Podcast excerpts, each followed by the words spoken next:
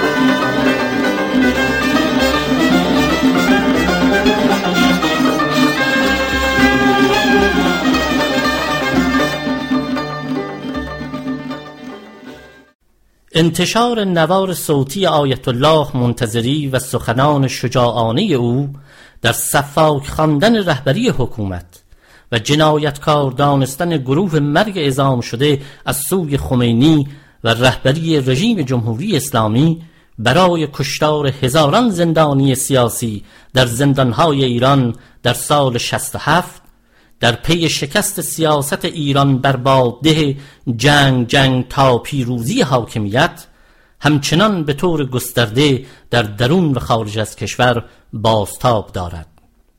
زلزله این سخنان منتظری که زمانی شماری از رهبران کنونی رژیم او را نایب امام خمینی و همچنین فقیه عالی قدر مینامیدندش و به دست بوسش می‌رفتند آنچنان تکان دهنده بوده است که از بیت امام تا دفتر هاشمی رفسنجانی دبیرخانه مجلس خبرگان و همچنین نمایندگان ریز و درشت ارتجا از فرماندهان سپاه گرفته تا امامان جمعه و جماعات در صفی واحد به منظور رویارویی با آثار آن در جامعه به دفاع از فاجعه هولناک 67 پرداختند و از شدت درماندگی در برابر تأثیر ژرف این جنایت بر افکار عمومی به ناچار آن را از افتخارات تاریخی حکومت فقها و نظام نمونی جهان اعلام کرده اند.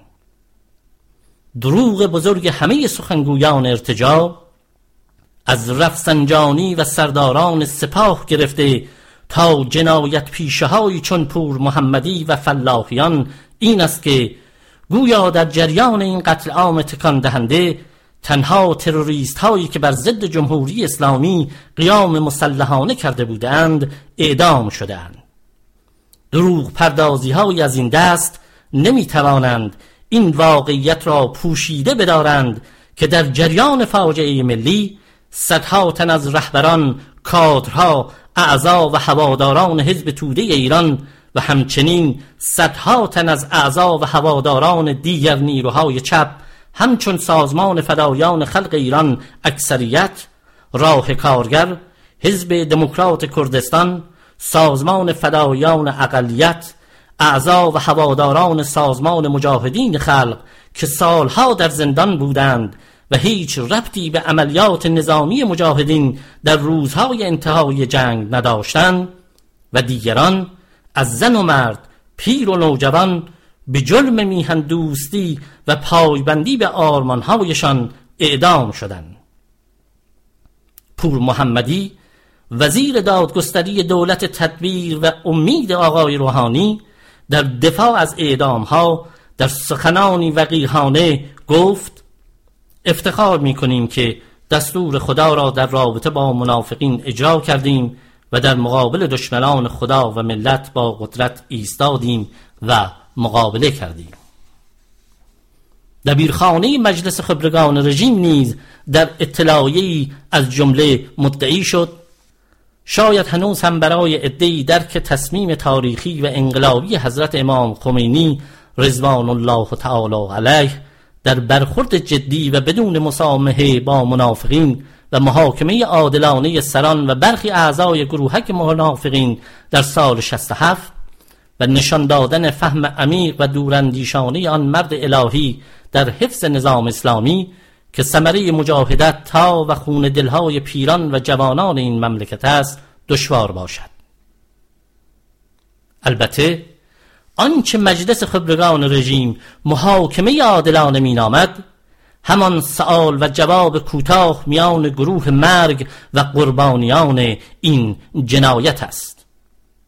یکی از سوالهای عمده از قربانیان درباره سر موزه بودنشان بود یعنی همان امری که آیت الله منتظری به شدت به آنها معترض است و این عمل کرده هیئت مرگ را با توجه به احکام صادر شده از سوی دادگاه های قبلی نادرست و جنایتکارانه می‌خواند. هاشمی رفسنجانی هم در حمایت از این جنایت هولناک با ابراز تأسف شدید از موج جدید ایجاد شده برای حمله به امام ره گفت تقریبا در همه رسانه های معاند خارجی این موج ادامه دارد. تا جایی که اخیرا شهردار پاریس نمایشگاهی از بازسازی صحنه های اعدام آن زمان برگزار کرده است که حمایت از این گروه تروریستی در این مقطع جای تعجب و تأمل دارد. حمایت رهبران رژیم ولایت فقیه از کشتار زندانیان سیاسی از مجلس خبرگان گرفته تا وزرای کابینه دولت روحانی مسئولان قوه قضایی کشور فرماندهان سپاه و چهرههای منفور و مرتجعی همچون علم الهدا به گمان ما در بردارنده پیامی واحد و روشنگر در ارتباط با ماهیت حاکمیت کنونی ایران است. پیامی که باید به آن توجه جدی کرد. امروز اگر کسی هنوز شک و شبهی درباره ماهیت حاکمیت فقها در ایران دارد دیگر باید برایش روشن شده باشد که اساس رژیم کنونی در ایران بر پایه ظلم گسترده بر ضد اکثریت جامعه دروغ پردازی رهبران آن برای فریب مردم و سفید نشان دادن سیاه و سرکوب خشن و جنایت بر ضد شهروندان در ابعاد گسترده استوار است.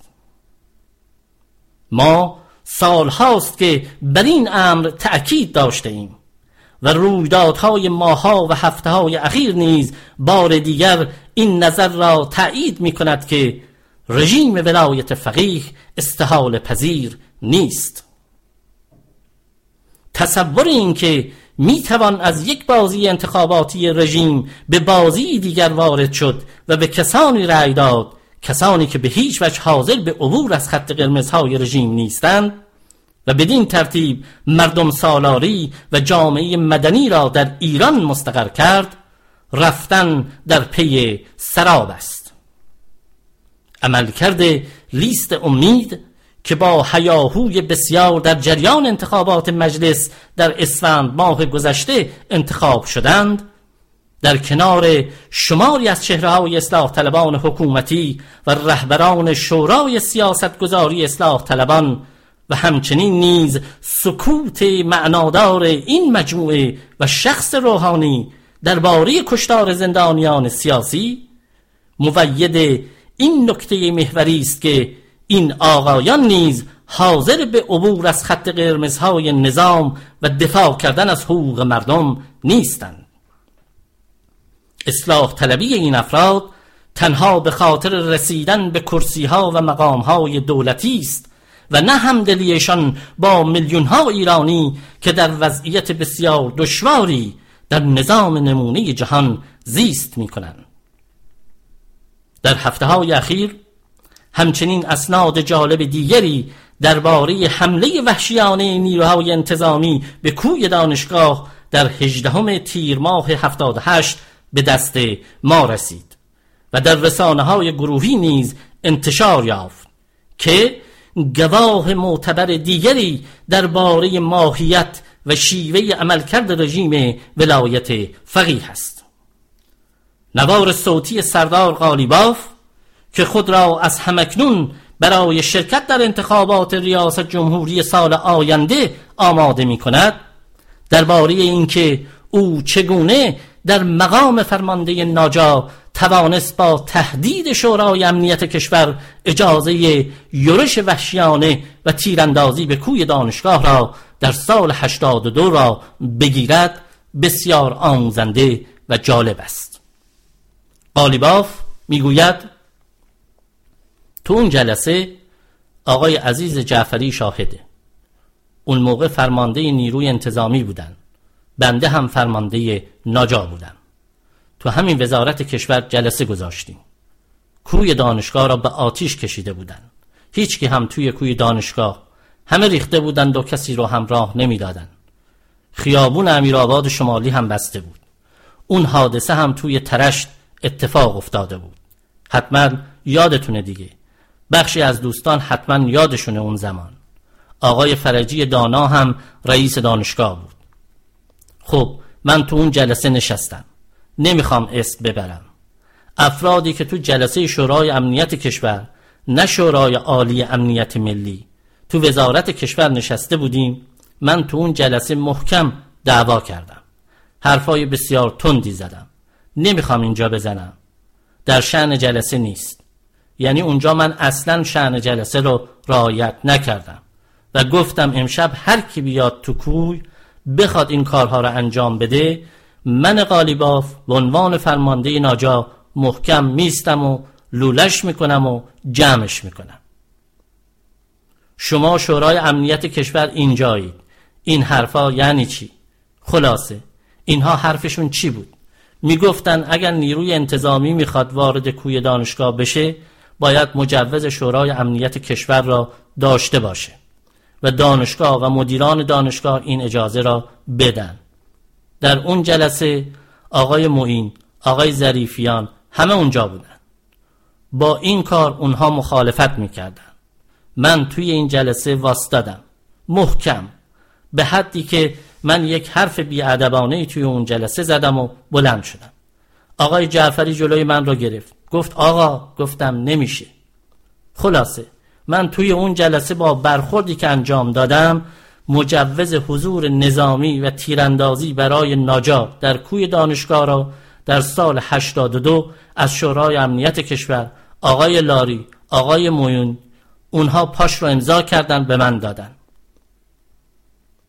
قالیباف همچنین با افتخار می‌گوید که در سال 1378 و در پی حوادث کوی دانشگاه سوار بر موتور هزار مردم را با چوب می‌زد است و برای اولین بار اعتراف می کند که نامه توهین آمیز و تهدیدآمیز فرماندهان سپاه به آقای خاتمی را او به همراه یکی دیگر از سرداران سپاه نوشته است. و این سردار جانی همانند پور محمدی به یورش وحشیانه به مردم و دانشجویان معترض افتخار می کند و می‌گوید حادثه سال 78 که در کوی دانشگاه اتفاق افتاد آن نامه را که نوشته شد من نوشتم. منظور نامه توهینآمیز فرماندهان سپاه به رئیس جمهوری وقت محمد خاتمی بود. بنده و آقای سلیمانی. وقتی در کف خیابان به سمت بیت رهبری راه افتادن بنده فرمانده نیروی هوایی سپاه بودم. عکس من الان روی موتور هزار با چوب هست با حسین خالقی. ایستادم کف خیابان که کف خیابان رو جمع کنم. آنجایی که لازم باشد بیاییم کف خیابان رو چوب بزنیم. جزو چوب زنها هستیم. افتخار هم می‌کنیم. نگاه نکردم که من سردار و فرمانده نیروی هوایی هستم و تو را چه به کف خیابان. سخنان سردار قالیباف شهردار کنونی تهران و کسی که این روزها به خاطر قارت میلیاردها تومان پول شهرداری و مردم زیر علامت سآل است روشن است. در این شیوه از حکومت مداری حقوق مردم پشیزی ارزش ندارد. و برای حفظ نظام می توان و باید از هر شیوه و ابزاری هر چند مضموم و ضد انسانی بهره جست. راه مبارزه با این چنین حکومتی سازش با آن و در واقع سازش با ظلم و استبداد نیست. همانطور که گزارش مصوب پلونوم اخیر کمیته مرکزی حزبمان تأکید می کند مبارزه برای تحقق حاکمیت متکی بر اراده آزاد مردم و سازماندهی و بازسازی بدنه اجتماعی جنبش مردمی با استفاده از همه روزنهای موجود از اولویتهای جنبش مردمی است.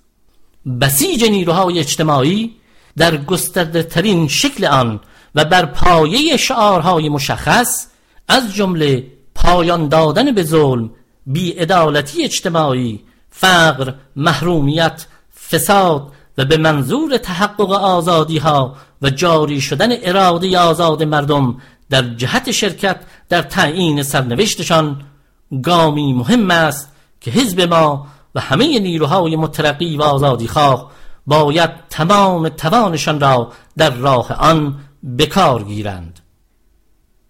به نقل از نامی مردم شماره 1007 پانزده شهریور ماه 1395